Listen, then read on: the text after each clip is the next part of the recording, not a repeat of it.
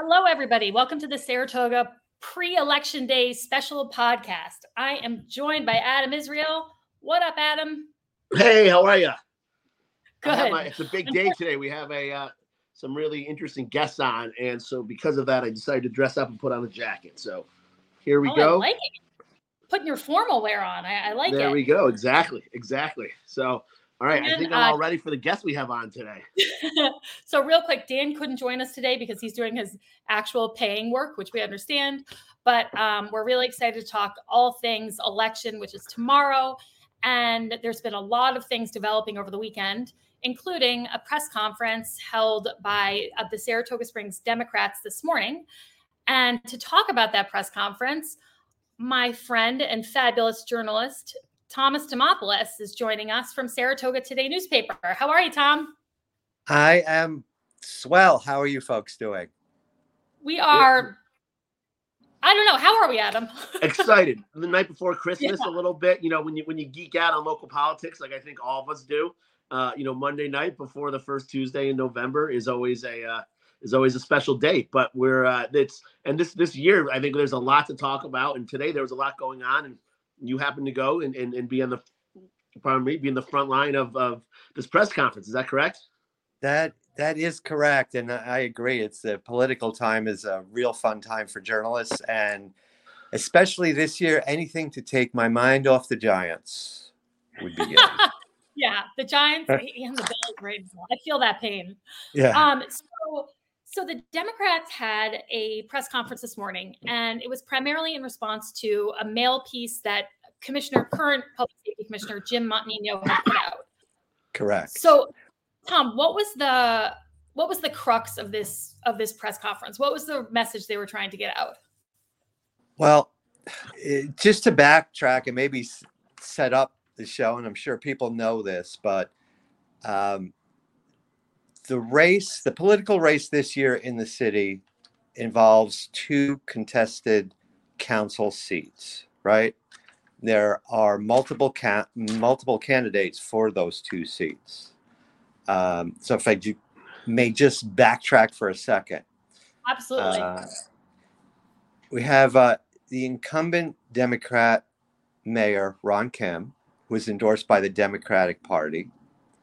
He's challenged by the former public safety commissioner and Democratic Chris Mathiesen, who's running on an independent line, and John Safford, who's endorsed by the Republican Party and running on the Republican line. The other seat is for public safety. We have incumbent Democrat Commissioner Jim Montanino, who is endorsed by the Democrat Party. He's challenged by Democrat voter, as I understand it, uh, Timothy Coll, who's running on the Republican line, and Kristen Dart, who has been endorsed by four of the five sitting Democrats on the city council and is running on the independent line. And I think uh, if you, i for those who look at things cynically as having political motivations, that may play a role in it. So, what happened today, as you said, there was a mailer that went out, I guess, last week. Did you folks see that? Did you get that? yes, and I was Yeah. gonna put it up here, but I don't. Be, I didn't.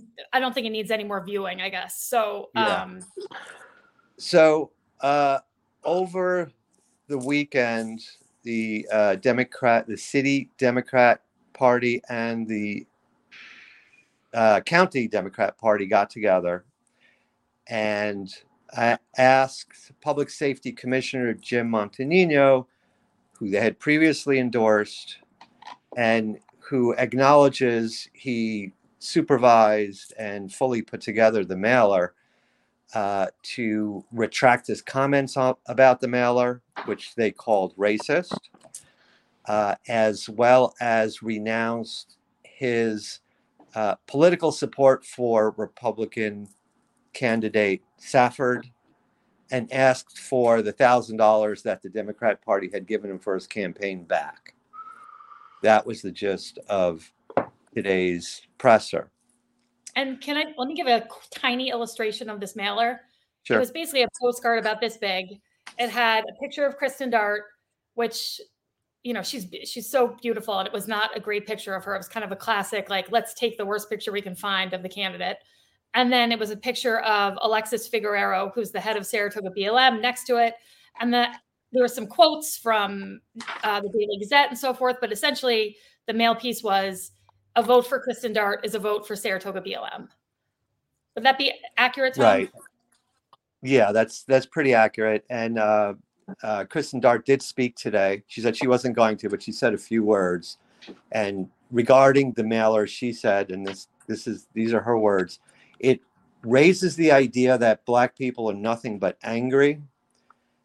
And she said it was racist because, quote, it lifts up the tropes that black people cannot be fully human and express their emotion. Um, now, regarding uh, the Democratic Party, Otis Maxwell, uh, who's the chair of the City Democrats, uh, spoke, uh, as well did Martha Devaney, who's the chair of the Re- Republican, uh, sorry, the County Democrats. You can tell I'm holding this camera, right?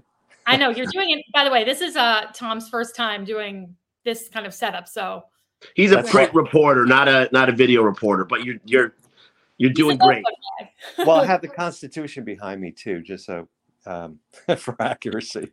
But but um, uh, basically, he reiterated those three uh, requests of Montanino uh, to renounce the mailer. Montanino said he would not renounce it. To renounce his support of the Republican candidate Safford for mayor, which he said he would also not do. And as for the thousand dollars, uh, and I want to make sure I have this correct. He said he would, uh, in lieu of returning it to the Democrat Democratic uh, Party, he would donate it to the United States Holocaust Memorial Museum in honor of those members of the Saratoga Springs Democratic Committee who support the right of the state of Israel to exist. Uh, and it continues from there. Um, So it sounds like to me, from what Kristen is saying, it was less about the copy on the mailer, like it was less about the quotes and more about the imagery. Would that be accurate? Um, yes and no. Uh, it it essentially is attempting to link her to Saratoga BLM, right? And that Mm. was brought up today as well. Uh, Otis Maxwell, the chair of the city committee, said, um, I can speak for most of our committee members to say we are appalled by the mailing and uh, that it's quote antithetical to harmony with one another and especially concerning to people of color and anyone who feels marginalized by the community. Uh, there was quite a bit made about uh, saratoga Bl- blm's recent rally um, to which they were accused of uh, supporting hamas and that was uh, denied both by members of Saratoga BLM as well as Reverend Reverend Cleveland, who um, uh, spoke at the rally. Yeah, well, let me. I, I I- just I have to interject here because I I and any any gathering where you're holding signs that saying "to the river, to the sea," which is essentially calling for the eradication of the Israel and the Jews that are in Israel. Um, I don't think you can speak out of both sides of your mouth. And I did find that uh, that rally very offensive, and um, I do think it showed support for Hamas and it showed a disregard for the 200 plus Israeli children and women and citizens who are being held ho- ca- who are being held hostage right now. So, you know, I just I don't want to give them a free pass with that because I think that was something that did happen, and you can't say it it was something else. So perhaps it wasn't the the primary intent of Saratoga BLM when they held that rally, but they ended That's- up people attending. Yeah, that's like saying the primary intent of January 6th wasn't to storm the Capitol. I'm, I'm sorry, but but you know, saying hey, there were some good people there too, doesn't fly when you're causing for genocide. Yeah. It doesn't. Yeah, and that, and that's fair. And truthfully, I wasn't at the rally, so I don't know what was said. uh, just relating what was what was said today. Right, right. Um, and I will say to that point, uh, Kristen Dart also spoke uh, in addition to the mailer, and sh- her quote was, uh, "I believe what Hamas did was an act of terrorism, and I also believe the government of Israel blocking humanitarian aid is a violation of international law and is also inhumane." So, uh, end quote. So, you know, there's that as well. Yeah. But the the point in this coming up was it was uh, the the mailer was somehow linked to Dart's supposed alliance with BLM and to their supposed alignment to what Hamas, I guess, is, is what Montanino was saying. Um, I will also say, you know, not to get too in the weeds, that Montanino had cited a uh, newspaper, not this newspaper, but a newspaper report uh, in putting the content of that mailer together. Uh, that was also spoken about by by journalists there as not being an actual news report, but a column or an opinion piece. Uh, so Yeah. I think that distinction needs to be made as well. I think they were referring to um, Andrew Waite at the Daily Gazette did a column recently where he said that um, the public safety election in Saratoga is essentially a referendum on Saratoga BLM, but it was an opinion piece. It was a it, it wasn't a news article; it's an opinion piece. Right, and that I think that that's that's not been clear to a lot of people, but that was uh, Right. made very clear today. Um, what else can I tell you about today?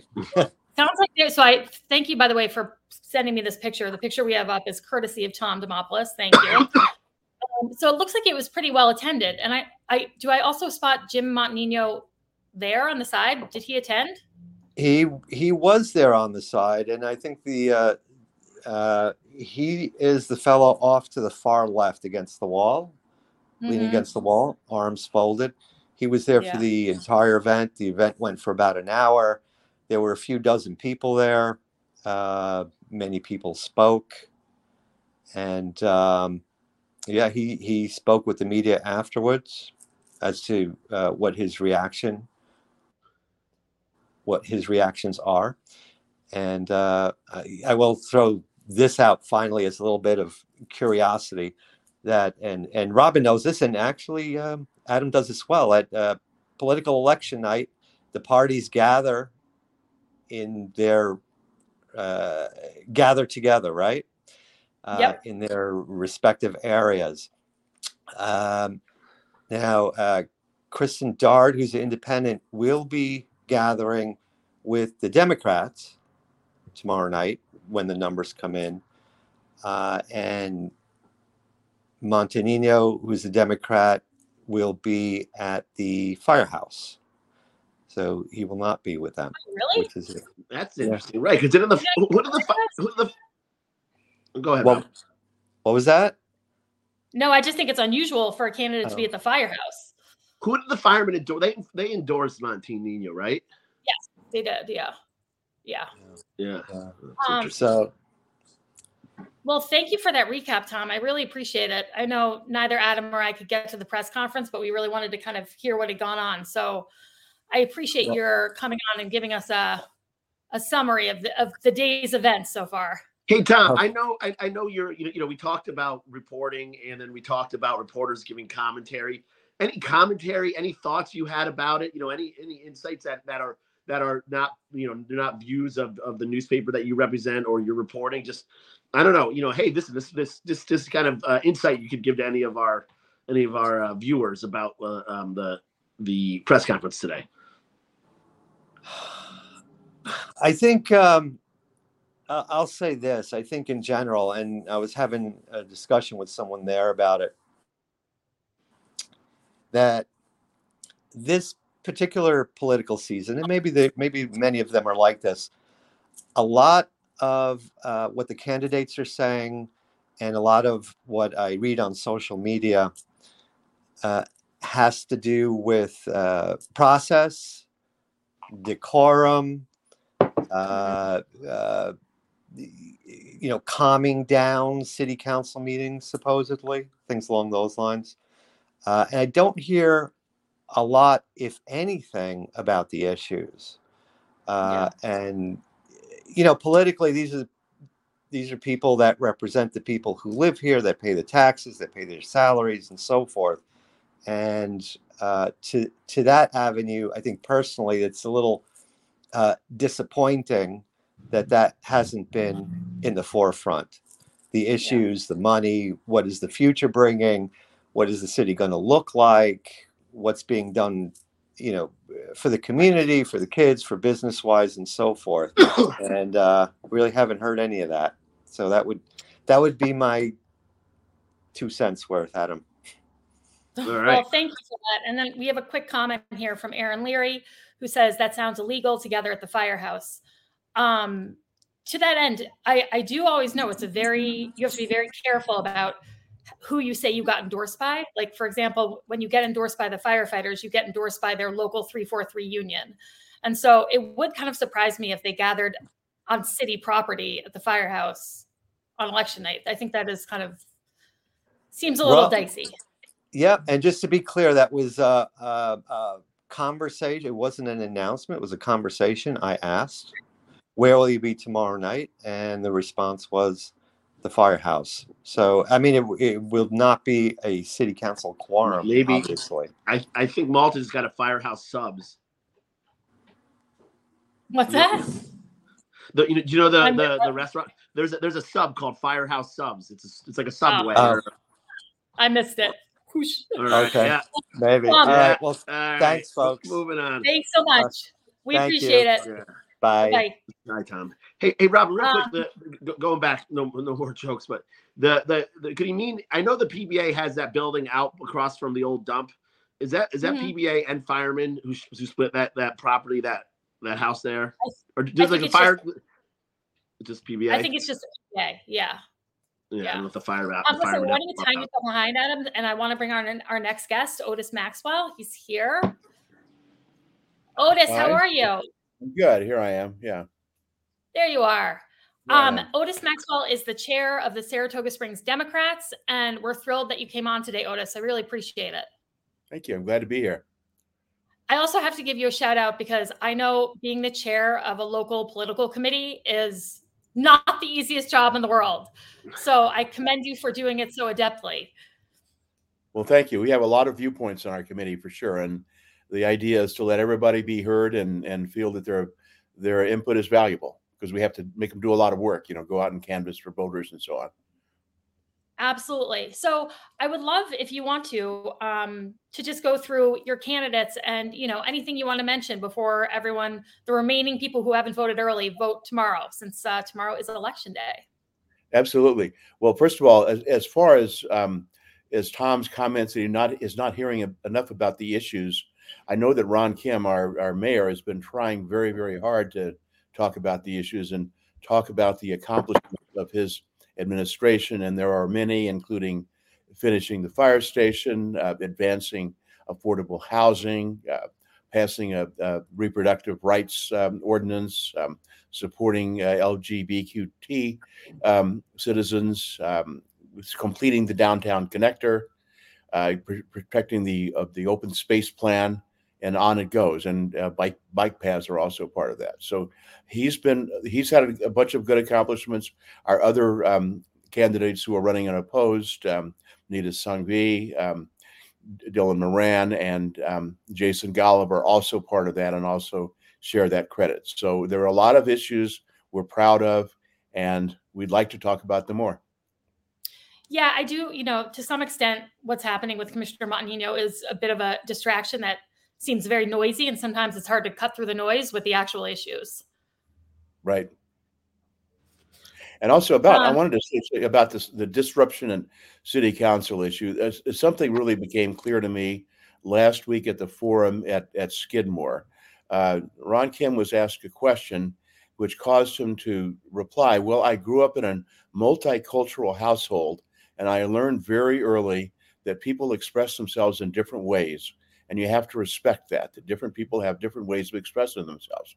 Uh, as, as mayor, he has opened up the, uh, the, the public comment period, increased the time, increased the amount of time that people have to speak, and there are a lot of very loud, emotional voices that are that are heard there. You know, people who are upset about their noisy neighbors, people with zoning issue, uh, people that are worried about a one-way street that should be a two-way street, et cetera, et cetera.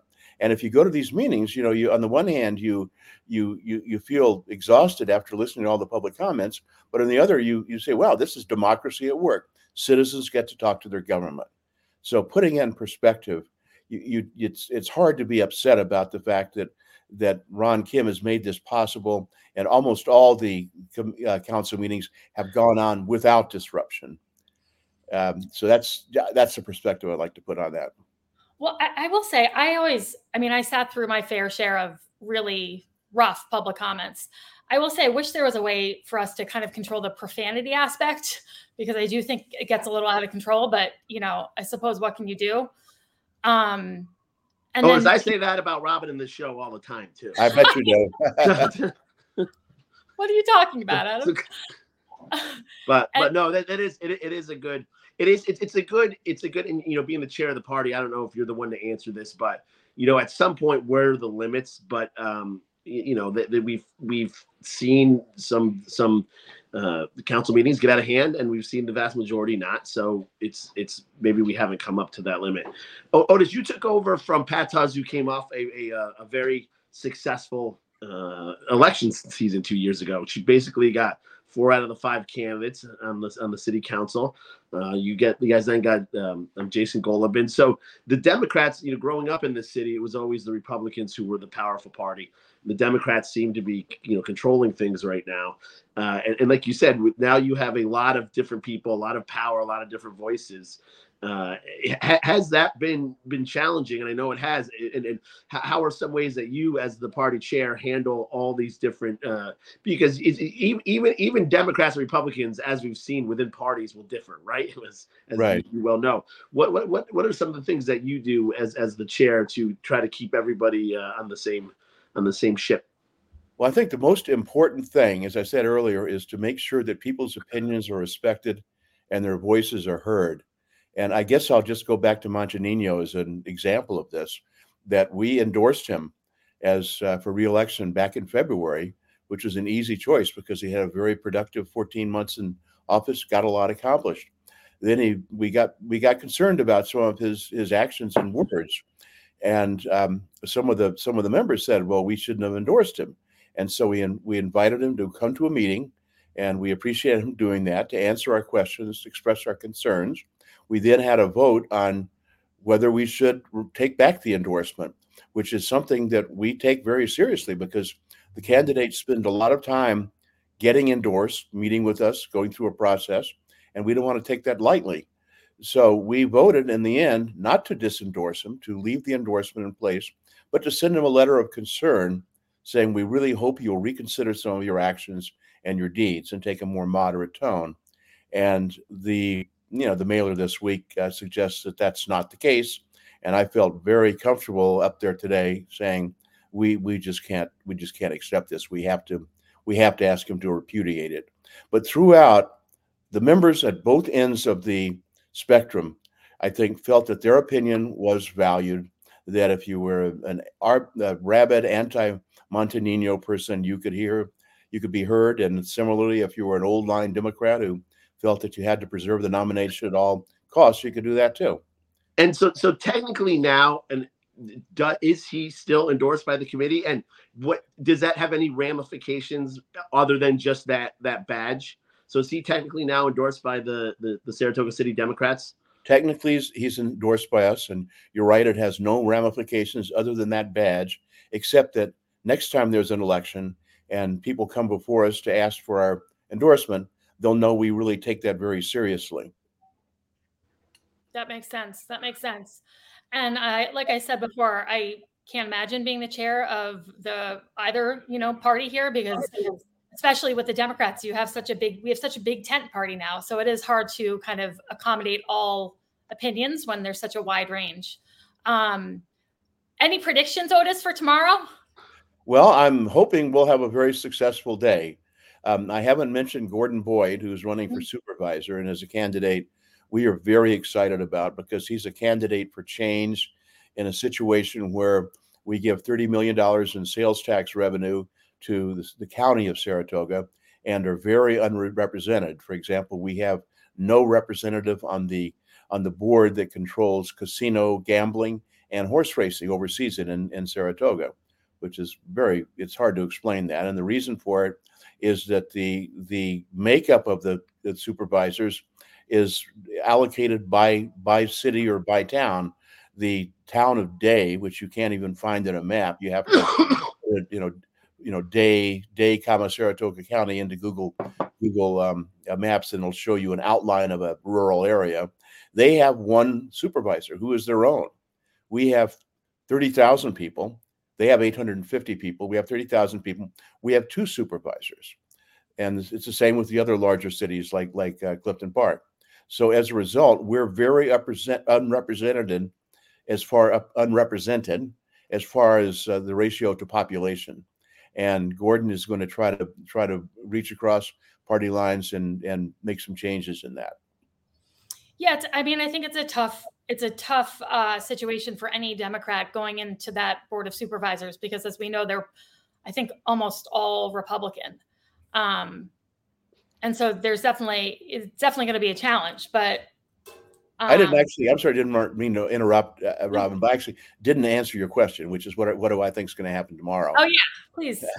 so I I think you know we we have a very real uh, challenge to the Democrats uh, by a former a former um, public safety commissioner who is a Democrat um, voting running on his own against Ron Kim, and so we we are concerned about that. You got yeah. two Democrats versus one Republican. Yeah. And um, so we urge anybody who supports Ron Kim and anybody who supports the direction we're going in now, you know, don't sleep on this. Get out and vote. Yeah, yeah. I, I have heard some numbers floating around with early voting. It seems like a decent amount of people voted early. I don't know if you. Yes, so we really had good good early voting numbers. Quite yeah. quite surprisingly high. Yeah. Excellent. And so, um, so that's the mayor's race. And then in public safety, how how are you feeling? It must be kind of challenging right now. Well, it's interesting. Yeah, I, I mean, we we um, we uh, I am going to vote for Kristen Dart. Um, I I like the way she has managed her campaign. Um, I, as I say, I was a fan of Montanino because of his his accomplishments, but I think she shows that she has the the mettle, and she is you know she is experienced working with the public in a tough situation with her job at Planned Parenthood. So I think she can manage it. Excellent. And any predictions on the supervisor race? Um, I think Gordon is is going to win. I, and we have um, another supervisor, of course, who is very popular, Matt Veitch, who is the um, the Republican and is the incumbent.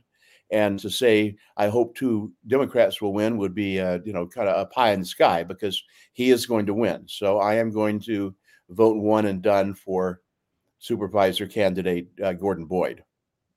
So it's interesting you say that because last election cycle, I think Matt, it was the first time that Matt Veitch got fewer votes than um, his Democratic counterpart, Tara Gaston at the time. That's right. Yeah. But he's he's a you know he's a guy who works hard for the for the city of Saratoga, and he can always, if you saw the debate that the three candidates had the couple of weeks ago, he's able to just just reel off, I did this, I did this, that brought money into the town. And it's a very impressive uh, story that an incumbent can tell. And I think he's got a lot of friends here. It, it is a little unusual, though, that you do have another Democrat running, Michele Madigan. And it, I've, I've found it interesting the committee supporting a Democrat and a Republican versus the Democrat and Democrat. Well, we don't support uh, official speech. We just accept what is probably inevitable. And I respect the fact that uh, Michele Madigan, who is not endorsed by us, uh, did petition and did get on the the Democratic line. But as I say, I'm I'm one and done as far as the way I'm going to vote for Gordon Boyd. Gotcha, gotcha. Well, thank you so much for coming on, Otis. I really appreciate it. I really appreciate your kind of giving us a rundown of your candidates and you know what they stand for, so voters can be even that much more informed going to vote tomorrow. My pleasure. Thanks for inviting me. Thank you so much, Otis. Appreciate it. All right. Thank you, Otis. Thank you, Adam. well, lots of, oh, sorry, I'm putting up the wrong chyron. My bad.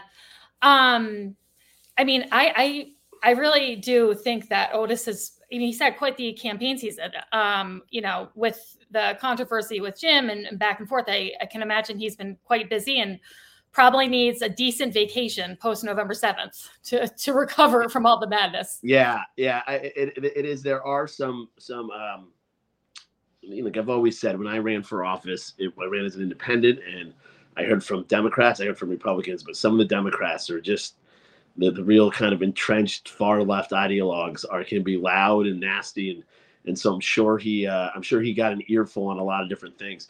It really is with, with the whole Jim thing. It's just interesting how how that all played out, right? Because uh, you know Kristen Dart on the independent line has it's if, if boy if, if she's somehow able to pull this off, then then no Republican should ever run in the city again.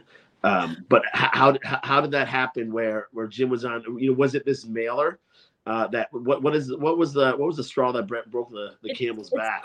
Was it, it seems like it was this mail piece? I think. Yeah. Yeah, definitely. Yeah. And, and, you know, one of the we're not really a gotcha thing, but um, it, you know, it's interesting about this mail piece of of I I had a big issue with the Democrats going after uh, a, a candidate for school board um, Sharon Dominguez, and and because the Daily Gazette, uh, this this same weight guy from the Gazette, who I think is a, a, a, trash reporter, wrote this piece about her, but used a very unflattering image, and I thought that was very misogynistic. It was it was done on purpose. You know, it was it's it just wasn't a random photo. They know the pictures they're using. They know the imagery, and and and the, the, the Democrats had no issue with that right? They had no issue with a woman being being kind of photographed in a very unflattering light, and and, and then running and using that photo with a negative uh, um, article. And it's kind of what happened in that mailer. I mean, the, the big the big debate in that mailer right now is that all right, what what exactly is racist about it, and what is untrue about it, right? So it states some facts. Uh, are the facts untrue? And and certainly the argument of how they portray an angry black man and a, a poli- you know a, a, a, black lady in politics it's it the pictures were not flattering and and, and i'm sure that was done on purpose and yeah.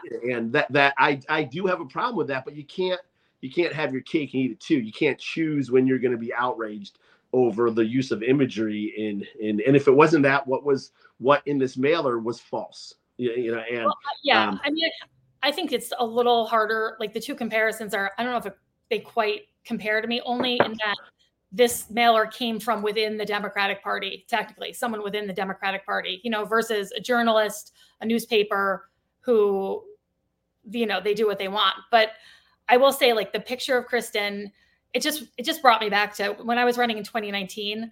Um, my opponent dropped a mail piece about me about four days before the election. And on the cover, next to the address, there was a picture of my face in color and it was like the most unflattering photo. And it's just, I was saying, you don't have a bad angle. What are you talking about, Dalton? You're too kind. You're yeah, too kind. I, no, but, I think it, I think it happens to women all the time, and I think it's kind of just garbage, you know. Yeah, and I, I think you got to. I think it's got to be called out. I, I, don't think you can selectively call it out. But with that being said, um, appreciate Otis coming on. I think yeah, he was the first time I'm speaking with very well spoken. You can see, you can see why uh, he's able to kind of corral those those Democrats and, and and seemingly get them all on the same point in the same direction. So thanks again, Otis, for coming on. Um, next up, we have Mike Brandi. Mike Brandi is the chair of the Saratoga Spring Republican Committee. How are you, Mike? Good, guys. Can you hear me okay? Yeah, we can hear you great. Awesome, awesome. D- doing as, as well as can be, uh, you know, on, on the verge of election day, being involved in this. It's uh, it's certainly silly season, and, and we're seeing that in, in all its glory these last couple days. Yeah, I, I, do think we should have like a, a like a locally scheduled nap day sometime, maybe later this week or early next week. Like we, we can all just take off, rest, and get our sanity back. Perhaps I think we'd have bipartisan support for that across the board. I love it. so um, there's so much to talk to you about. I would love to hear about your candidates, and then of course. Um, any reaction to what's been going on today and over the last couple days um, but we should start with your candidates as I think would be the right. Spot. Yeah. Uh, so so we we've an interesting slate this year. We, don't have a full slate, but I'm really excited about the candidates we do have. Um, you know, we went out, outside the box here. Uh, we we kind of really covered all our all our bases. Heading off the ticket, obviously John Safford. Um, who's run in the past. Uh, John has been in Saratoga for a very long time. If you live in an HOA, you've probably encountered him uh, managing your your homeowners association. Um, he's all over the place with his with his community service and, and service to, to veterans, especially. Um, and what I liked when we were talking to candidates, or you know, God, it feels like yesterday, but I guess it was earlier this year, is John's just a, a consummate professional, um, always level headed. I mean, you cannot rattle the guy. I mean, in some of the more stressful moments of campaigning, I mean, he's really unflappable. So um, he's perfectly poised to get in there. Um, he's he's compromising. He he is fair. Um, so I think he will be a a really refreshing contrast for for all of the citizens of Saratoga Springs compared to to Ron Kim, who um, has been an absolute dumpster fire. Um, Tim Coll, obviously, Tim Coll is a registered Democrat. Um, you know, we were not shy in endorsing him. Uh, d- d- despite that, I believe that this kind of bipartisanship is the future of our city and, and really our country. Um, Tim, I think, you know, n- no offense, Rob, but I think he's probably one of the one of the most qualified people to ever run for for uh, Commissioner of Public Safety. No offense taken. The the gentleman who ran before me for public safety, Don Brame, was like a former police officer. He had all of this law enforcement experience. So I'm very used to hearing that other people were the most qualified. Doesn't mean he can't do a good job, but but I think Tim is, is really eminently qualified and and again just a level-headed, fair person. Um, you know, I think with his background, he will he will be uh, fair to our police and and, and fair to, to all members of, of the community. And of course, Matt Veitch. You know what more can be said about Matt Veitch? He's he's been in that position for a very long time. Um, you know, I kind of echo Otis's comments about Matt. He's he he gets the job done for our city time and time again, and um, certainly pr- proud to have him on on our ballot as well. Excellent. With, with that being said, let's talk about supervisor for a minute. Uh, for the supervisor, uh, Otis, the Democrats were not going to support the second Democrat, Michele Madigan. Um, so, how, how, listen, two people have to go, right? So there's so yeah. obviously you support Matt Veitch. Do you have any predictions or feelings on that second position? Um, yeah, I mean, ballot positioning. I'm a big believer ballot positioning. I, I, think Michele Madigan is in a very strong position. Row A gets a lot of votes. It gets a lot of voters who go in there and vote row A, no matter who's on it. Um, you know, I think that's going to work in Jim Montagnino's favor as well. Um, the wild card here is is the one Saratoga line uh, that both Matt and Michele are on. So I think they're both going to, you know, Otis said he's going to be uh, bullet voting for Boyd, I think a lot of people on the one Saratoga line going straight across will see Michele and Matt next to each other and, and vote for both of them. Um, I think a lot of Democrats like Matt, so I think Matt will get some second votes from Gordon vo- voters, and I think um, you know a lot of Republicans um, remember Michele running in was it 2019 where, where the row B was blank and she ran on the independence line and had a lot of Republican support. So I think a lot of Republicans will see her name and have good memories of, her running, and she'll get some of Matt's second votes as well. So I think Michele's in a very good position. Um, I think Matt is as well. Obviously, he's a proven vote getter. I think Gordon falls short um, on the supervisor ballot. So, not to like pin you down on this, and feel free to not answer if you don't want to, but do you think the Republican committee in general would prefer a Matt Veitch Michele Madigan combo or a Matt Veitch Gordon Boyd combo? I, I, think Michele would be more effective on the board of supervisors. Um, I've never met Gordon, but from what I've seen about him, he, he's kind of um, kind of petty and, and, and seems a little abrasive. Again, I've never met the guy, but um, I don't know that he, as the lone Democrat on the board, would would would catch a lot. You know, catch more flies with honey. I'm not sure he would be well received um, with the way he carries himself, based on the way he's campaigned. Um, Michele, on the other hand, I think has shown that she can work. Uh, you know, Michele's a fighter, so I think if she has something to say, she'll say it. Um, but I think that she will be more, she, she'll be better received and more effective on the board, especially with Matt there. We, yeah, we had a, a really unexpected, or, or maybe not unexpected is not the right word, but maybe a non-traditional event happened where the uh, the democratically endorsed uh, commissioner for public safety endorsed um, John Safford, Republican for mayor what did that that is that something that john was seeking? Did that catch him off guard? Were you guys happy to get it? Can you speak a little bit about, about what that meant for john? yeah it was it, it's, it's again silly season right? You never know what's going to happen. It's a weird year. I looked at i don't know if you've seen the ballot yet. The ballot looks like frankenstein. It's bits and pieces all over the place multiple lines blanks here. You know of course it's led by the judges and there's no democrats up there so it's like it's it's an odd looking ballot. Um so yeah, when, when, I when I heard that was being that was being discussed, um, you know, obviously I'm I'm, I'm open to that. I, I, think that again, the bipartisan support that our candidates have, have, have received has been, I think, historic. Um, you know, I think our bipartisan slate is historic, and and I hope this is a precedent that we can maintain going forward. Um, so when I heard about it, it was something uh, you know personally I was willing to maintain. Ultimately, it's up to the candidate.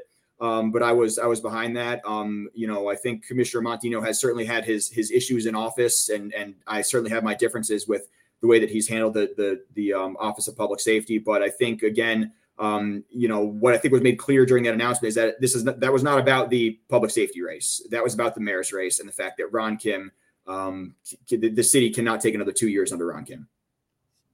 You heard you heard Tom Dimopoulos talk about the, the a lot of running has been running on returning to quorum and and calmness and collaboration back to City Hall, and not so much as the issues. What are if you could you know sum up an issue or two for the for the Commissioner of Public Safety candidate Tim Coll and the Mayor candidate John Safford? What are some of the big issues that they're going to do when they get in office? Yeah, I, so I think um, going back to one of the first the first real missteps that Ron Kim had was. Um, completely undercutting uh, and and destroying the city attorney's office. He removed uh, Vince DeLeonardis, who was a a competent, fair city attorney for a very long time. Got rid of that institutional knowledge, fired, and then rehired uh, Tony Izzo. Um, you know, I have a lot of respect for for Mr. Izzo, but I'm not sure that the city attorney's office is is, is functioning at this point. Um, so we that was gutted um, early on. So the city attorney's office needs to be restored to competence. Um, the the office of risk and safety needs to be needs to be restored. Um, and, going door to door, I was hitting doors this morning, and as soon as I'm off with you guys, I'll be I'll be back to doors again. Um, you know, assuming the, the, weather looks okay out there. Mm. The insurance issue. I mean, that's something you know we that that constantly people are, are hearing about, where you know the costs are real. When you're talking a million plus a year for the foreseeable future, that's a lot of money out of the taxpayers' pockets. And the money's got to come from somewhere. Either either we're going to cut somewhere else to make up for that, or we're going to have to continue to increase taxes for potentially a third, fourth, fifth year in a row. Who knows? Um, so so yeah, that that was you know real generational damage done to the the finance the finances and the insurability of, of, the city. Um, so definitely, def- definitely a big concern there that people are hearing. And you know, I, I, don't think we haven't been able to talk about the issues. Civility is at the forefront because it's been over the news. Kim cursing out this person, cursing out that person. Um, so obviously, you know, the kind of if it bleeds, it leads kind of thing. It's been all over the news. Um, so obviously, people are focusing on it, um, and I think we need to get back to a baseline of decorum and respect before we can start getting into the, the minutia and, the, and the, the real nuts and bolts govern, governance issues. Um, but I don't think it's precluded us from talking about these things. I think we have addressed um, the uptick in uh, the uptick in crime that that we have seen, and the numbers do support, despite constant claims from from Ron Kim's campaign, and uh, things like insurance that that really matter to people. So I'm gonna. I have a sample ballot that I'm gonna throw up. I, sure. I, was making it for Michele Madigan, so you'll notice her name is checked. But I just want to give people a sense of what the ballot looks like. Um, it, it's yeah. There's a lot going on. It is somewhat wonky. Yeah, look at that. Yeah.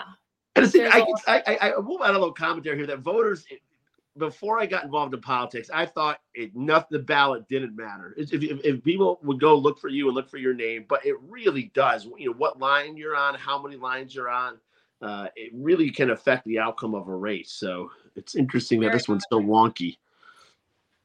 Um, yeah, very much so. Uh, ballot placement is uh, pretty significant, I would say. Um, so there are a couple other things I wanted to ask you about, Mike, if you don't mind. Um, I believe that you have a lawsuit currently pending against the city. Two. Is that correct? Two, two lawsuits. two lawsuits. So yes, can you describe yes. for viewers uh, what, what's going on there? Absolutely. Uh, both are transparency-based lawsuits. The first one is for FOIL, which is Freedom of Information Law. Uh, Freedom of Information Law is in the Public Officers Law. Uh, New York State Legislature has, has codified it and it involves the people's right to obtain records and information from the government. And the baseline is that you're entitled to anything. Anything they have, you can get unless it fits under certain narrowly curtailed exceptions. Um, and fundamental in that is that the city has statutory timelines that needs to get you information in. It's to get you a confirmation in five days, the documents by 20 days. If you appeal, you have to get a response in 10 days. This is all right there in the law. So back in May, I submitted two separate FOIL requests to the city, um, which were acknowledged and then ignored for, I think, three months. I appealed. My appeal was acknowledged. I was promised a response, and I was ignored. Uh, so at that point, I sent a follow up. The follow up was ignored. So at that point, I went to the New York State Committee on Open Government, which is a division of the Department of State, and I said, "Here's the situation. You know, let me know your opinion." They said, "Yes, this is a denial your remedy is to sue under Article 78 of the, the, the civil practice rules. So I did. And, and I think the law is very clear on it. I think we're going to win on all fronts, and I think it's it's an embarrassment to the city that the city, you know, is is obstructing for no reason whatsoever, and it's going to cost the taxpayers money uh, to defend this, and it's and it's a it's it's it's a real shame.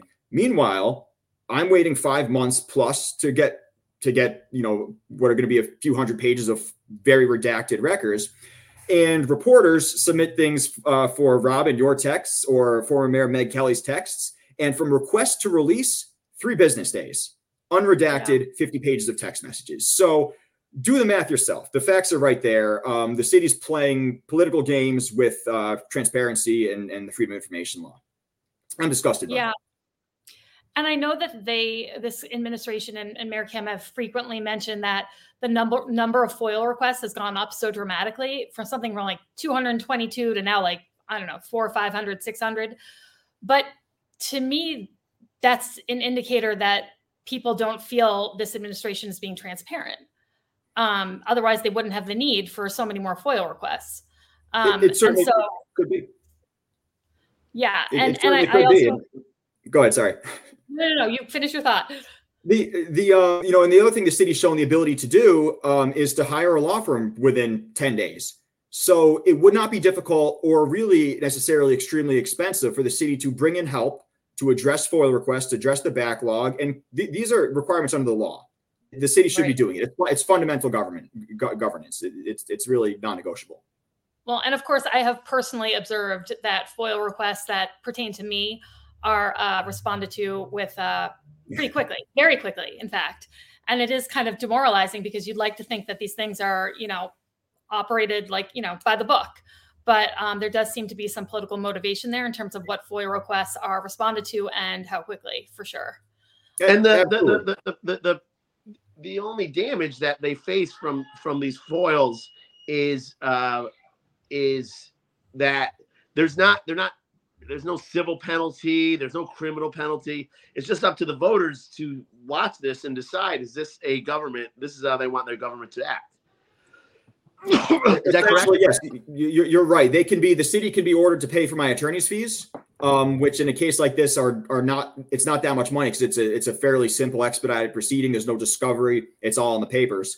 Um, so that is the really the only stick for the city. I mean, the city shouldn't. The idea is that they shouldn't need a motivation to abide by the law. It's a command under the law, and that should be enough. And it is enough for most municipalities. I represented as municipal council towns of 300,000 plus people or as small as 3,000 people. And no one else has the issues that Saratoga Springs has with this. It, with, this is this is unique to this administration, um, and and again, it's it's it's disturbing to me. We should mention to our viewers that Mike is actually an attorney. Um, so you have, which I don't think we mentioned at the very beginning. So uh, should put the ESQ after my name. I should have done that. um, one other question for you while you have your attorney hat on. Um, I had heard, but I hadn't really dug into it at all recently, that the school district is suing the city. Is that correct? And could you enlighten us about that a little yeah, bit? Yeah, it's it's. Uh, I've looked at the papers I lost you. It's an interesting one. Um, essentially, there was a was it Quad Graphics, I believe, that was um, had a pilot agreement. Um, a pilot agreement is basically I'll, I'll give you the thousand foot view because it gets really strange. And I, have represented IDAs um, as well, which is where these agreements come from, industrial development agencies. Um, so, oh, let me let me get my thoughts right here. So, when you get an agreement with an IDA, it basically gets you off the tax rolls, and instead of paying taxes, you'd agree to pay a pilot payment, a payment in lieu of taxes. Um, but critical in that is that you have to, have to actually be removed from the tax rolls. And apparently, uh, someone in, in Commissioner Moran's office, or I guess Commissioner Moran is, is the assessor. Um, so someone in his office or him forgot to remove uh, the entity from the tax rolls, uh, which hmm. resulted in a miscalculation of the school district's uh, taxes and tax levy. And the school district is claiming that it was shorted something like $200,000. The city is claiming that they weren't. Hmm. And th- that's about the extent of my understanding of it. There's a lot, lot of money at, at stake there, but uh, you know, it, it's certainly going to take a lot of discovery and a, a, lot of legal jockeying to, to get to the bottom of it. But the, the bottom line is it seems to have resulted from a, a, an administrative mistake on the part of the city. Gotcha. Well, that's an unfortunate administrative mistake for for sure. Sure is six figures on a on a mistake. That's uh, not something anybody wants to wants to be facing down. Yeah. So lots of lawsuits is my takeaway from this. Lots of lawsuits. Certainly. Well, I, real, I'll touch my second one real quick. The, the second one is uh, open meetings law based and arises from earlier this month. The city took a vote by email. Fundamental. You can't do that. You, you can't vote by email. So it was also submitted to the community Open Government. They confirmed it's a violation. We're in court on that one as well, and and, and I think we'll we'll be successful on that one. Can you give us any specifics on what the vote was about?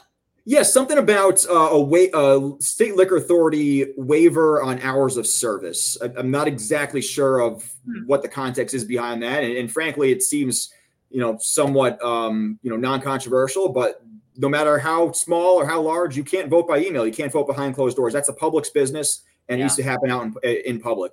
The city has the ability to schedule a special meeting and do it very quickly within an hour's notice if they have to and get it done. Um, this was, you know, it's, it's either laziness or or just or disrespect. I, either one is unacceptable. Yeah. Well, I'll be interesting to hear how those lawsuits pan out. It sounds like you have pretty cut and dry case here on on both sides. Mm-hmm. Um, and yeah, I think so. As a voter, I mean, even as, as putting your role with the Republican committee aside, I just, as a resident, appreciate that there are people who are really making sure that our city government stays stays transparent and stays honest with us. So, I, I would be doing this either way. This is something I, I believe in. You know, the first uh, assignment I ever had in my first internship in law school was a box plopped on my desk, and they said, "Go through this. It's been requested. You know, see if we need to disclose this or not." So it's something that I I, I know and I, I think is fundament, a fundamental pillar of our democracy is, is that kind of transparency. So I filed these not in my capacity with the uh, with the Republicans. I fund it's it, I, am the plaintiff myself individually. I'm funding it myself. Um, it's something I'm doing because uh, my own belief in in in those tenets. And if I recall correctly, I think you also, in my opinion, get the most dramatic delivery of a lawsuit ever. Um, I believe you had the the city served at a public comment period. Is that right? Th- that's correct. Yes, um, we had the city served with the FOIA lawsuit. We served um, Assistant City Attorney Michael Phillips uh, during the public comment period. That's right. Yeah. So I want to make sure I the city got it. Ten out of ten for delivery. That was a wild one. That was a wild public comment, and that you know it, it was. And you know that's that's one thing I go back to. You know, aside from from from the service. Um, you know, Ron Kim likes to say only only two out of however many hundred meetings were disrupted. No, No, no, two were canceled many more were disrupted. Meetings are regularly disrupted. Um, people don't go to these meetings because they they they see the what is spewed at the people that are speaking. You, you go to one of these meetings, you hear what's being said. Those meetings are disrupted. I also was like a touch confused on his math because I think he said like two out of 120 meetings. And as far as I know, the city council meets twice a month. I I, I know I, that got me too, but I'm pretty sure he's counting like land use meetings and where there's really no no one comes to public comment. I mean, wait a minute. I mean, well, on stay awake in those meetings. but uh, I was just like sitting there, like count. I'm like using my fingers. I'm like, wait a minute. Anyhow, um, doesn't add up. Yeah, no, it does not. It does not quite add up. Well, um, in, in, in 24 hours, the you know the the polls will be will be almost closing, and and uh, one more election season will be in the books. So uh, anyway, Mike, thank you very much, Robin. Unless you got anything else. No, thank um, you, Mike. We appreciate it. No, oh, yeah, this was overdue. Let's let, let's do it again sometime soon. Absolutely, love to have you on post election. We can do post election analysis. That would be yeah, great. For sure. Let me give me a couple weeks to recover first, then we'll talk. okay, or nap day, or nap day, of course. Exactly. Yes, the nap day. Yes. Thank you so much, Mike. Appreciate right, it. Bye bye. So much going on, Adam. Yeah, yeah. It really. I thought that was a great. Uh, Monday before election show, just to get the the, the heads of the party in there, uh, have them say their bit one last time about what their candidates are going to do and what their platform is, and and it was really informative, and I appreciate everybody for coming on.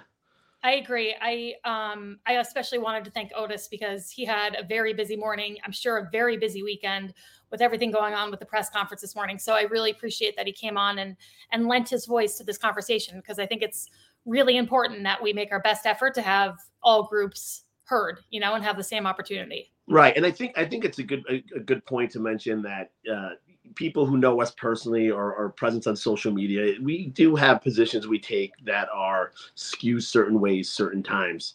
Um, but I think we, it's important for us to have guests come on the show, and it's not for us to necessarily trap them, but to give them a platform and and that the, that the viewers you know, we, we don't allow falsehoods or lies, but if people want to talk about their their platforms, we're not going to we're not going to challenge it and question them. but it's just part of what we're doing here uh, as a as a vehicle for people to get their to get their platform out. So uh, Yeah, you know, once we once we get off the show, Rob and I will will continue to fight for the candidates we support. But on this show, we're we're we are nonpartisan. Um, I agree in that we really do try to bring information to voters and try to make it as, you know, unbiased as possible. And I just again think it's really important for all voices and all candidates to be heard. And you know, we we do our best over here at the Saratoga podcast, right, Adam? Yeah, you know what we should do? I, uh, we should write. I don't to not show endorsements. We shouldn't say it now, but write down. I'm going to write Prediction? down my my predictions. Yep. I mean, I'll say my predictions. I don't mind saying them, and you can hold me to them if I if I get this totally wrong. I would. Do you want them? mind predictions. Go for it. Yeah. Okay, I think in the mayoral race, probably this is the first time in like a decade plus where potentially the Republican candidate has a little hole that they could sneak in and win. Just uh, in that, you know, there, as Otis said, there are two Democrats. One's running for mayor on the Democratic line. The other Democrat, Chris Mathiesen, is running on the one Saratoga line. And so I think there's a possibility that you know they could split enough votes such that potentially um, John Safford could sneak in and win. Yeah. Otis Uh, really acknowledged that with the you, know Yeah. with this Republican have, have a real chance of winning. So Yeah, he did. Um, and then for public safety, so we've mentioned this before, but the one Saratoga line I do think is kind of like the special sauce here. If you have a major party and you have the one Saratoga line, I think it gives you like a tremendous advantage. And so for public safety, again, you've got Jim, who I, I guess is still a de- Democrat, um, Democrat in name at least. Um, and then you have Kristen Dart, who's also a Democrat. And I think there could be a little vote splitting going on there. And Tim, with the Republican line and also the one Saratoga line, I think has a pretty strong chance of winning. who, let me Uh, ask you this: Who do you yeah. think gets more, Kristen or Jim? I think Jim simply because a lot, I mean, we're so inside baseball, you know, we live and breathe this stuff. We're a little obsessed with it. But the 30,000 people in Saratoga Springs are not as obsessed as we are. And so many voters just go in and vote their party line. Yeah, yeah. Yeah. The, you know, the, the the Democratic committee has had a that's won some a lot of races recently. They're they're they're really going all in on her. So that'll be interesting to see how much. It, it's it's it, from this standpoint, from getting some real metrics and real feedback about where the city is. Having these third party candidates is a really interesting uh, dynamic in these elections. I think because it's going to tell us a lot about the power of the. Um, of the, the the Democrat, you know, how much of the power is, is the actual Democratic committee and the candidates, and how many how, how much of the power is just being on that row A, right? And we're going to see that with Jim and Kristen. I totally agree. And then there's also the supervisor race, which with Gordon Boyd and Michele Madigan and Matthew Veitch. And I think that's if I was giving predictions, my prediction would be that Michele Madigan and Matt Veitch uh, win that race. That would be that would be my prediction. So you've got them, right? My predictions on record. All right, so you have two Republican, three Republicans. You have all three Republicans winning. Well, no, I have Michele winning, who's a Democrat. That's right, right. One Saratoga, you're, you're right. You're right. Michele. Oh no, but you have Veitch winning. Veitch, I think, will probably pull it out. So the Democrat and a Republican. Tim Coll is technically a Democrat. So I have like a I have bipartisan predictions. Gotcha, gotcha. All right, well, tomorrow. geez, Sorry, I have a very bad cold. People can't tell. So, uh, tomorrow night we'll be we'll be at the different headquarters of the campaign. I don't know that we'll have it at the firehouse, but if Jim pulls us out, we'll I'll drive over there. Uh, but we'll have but we'll, be- we'll we will you will have the results as fast. There will be nobody faster than us. Let's just put it that way. Hopefully accurate as well. Um, I did do a live podcast um, for the school board elections, so I have a little experience of being live and having results come in. But um, Adam, I know you and I and Dan have always been super frustrated on election nights trying to find the numbers is so just hard. hitting the refresh, refresh, refresh. Yeah, exactly. So we will be stationed throughout the city and going live right at nine o'clock when the polls closed. And so people can watch and you know, as the numbers come in, we'll be reporting them as they come in. All right. Well, looking All forward right. to it. Same here. And we'll we'll we'll have Dan back tomorrow as well. Hopefully, yeah. All right. Stay charming and vote. All right. Over now. Bye bye.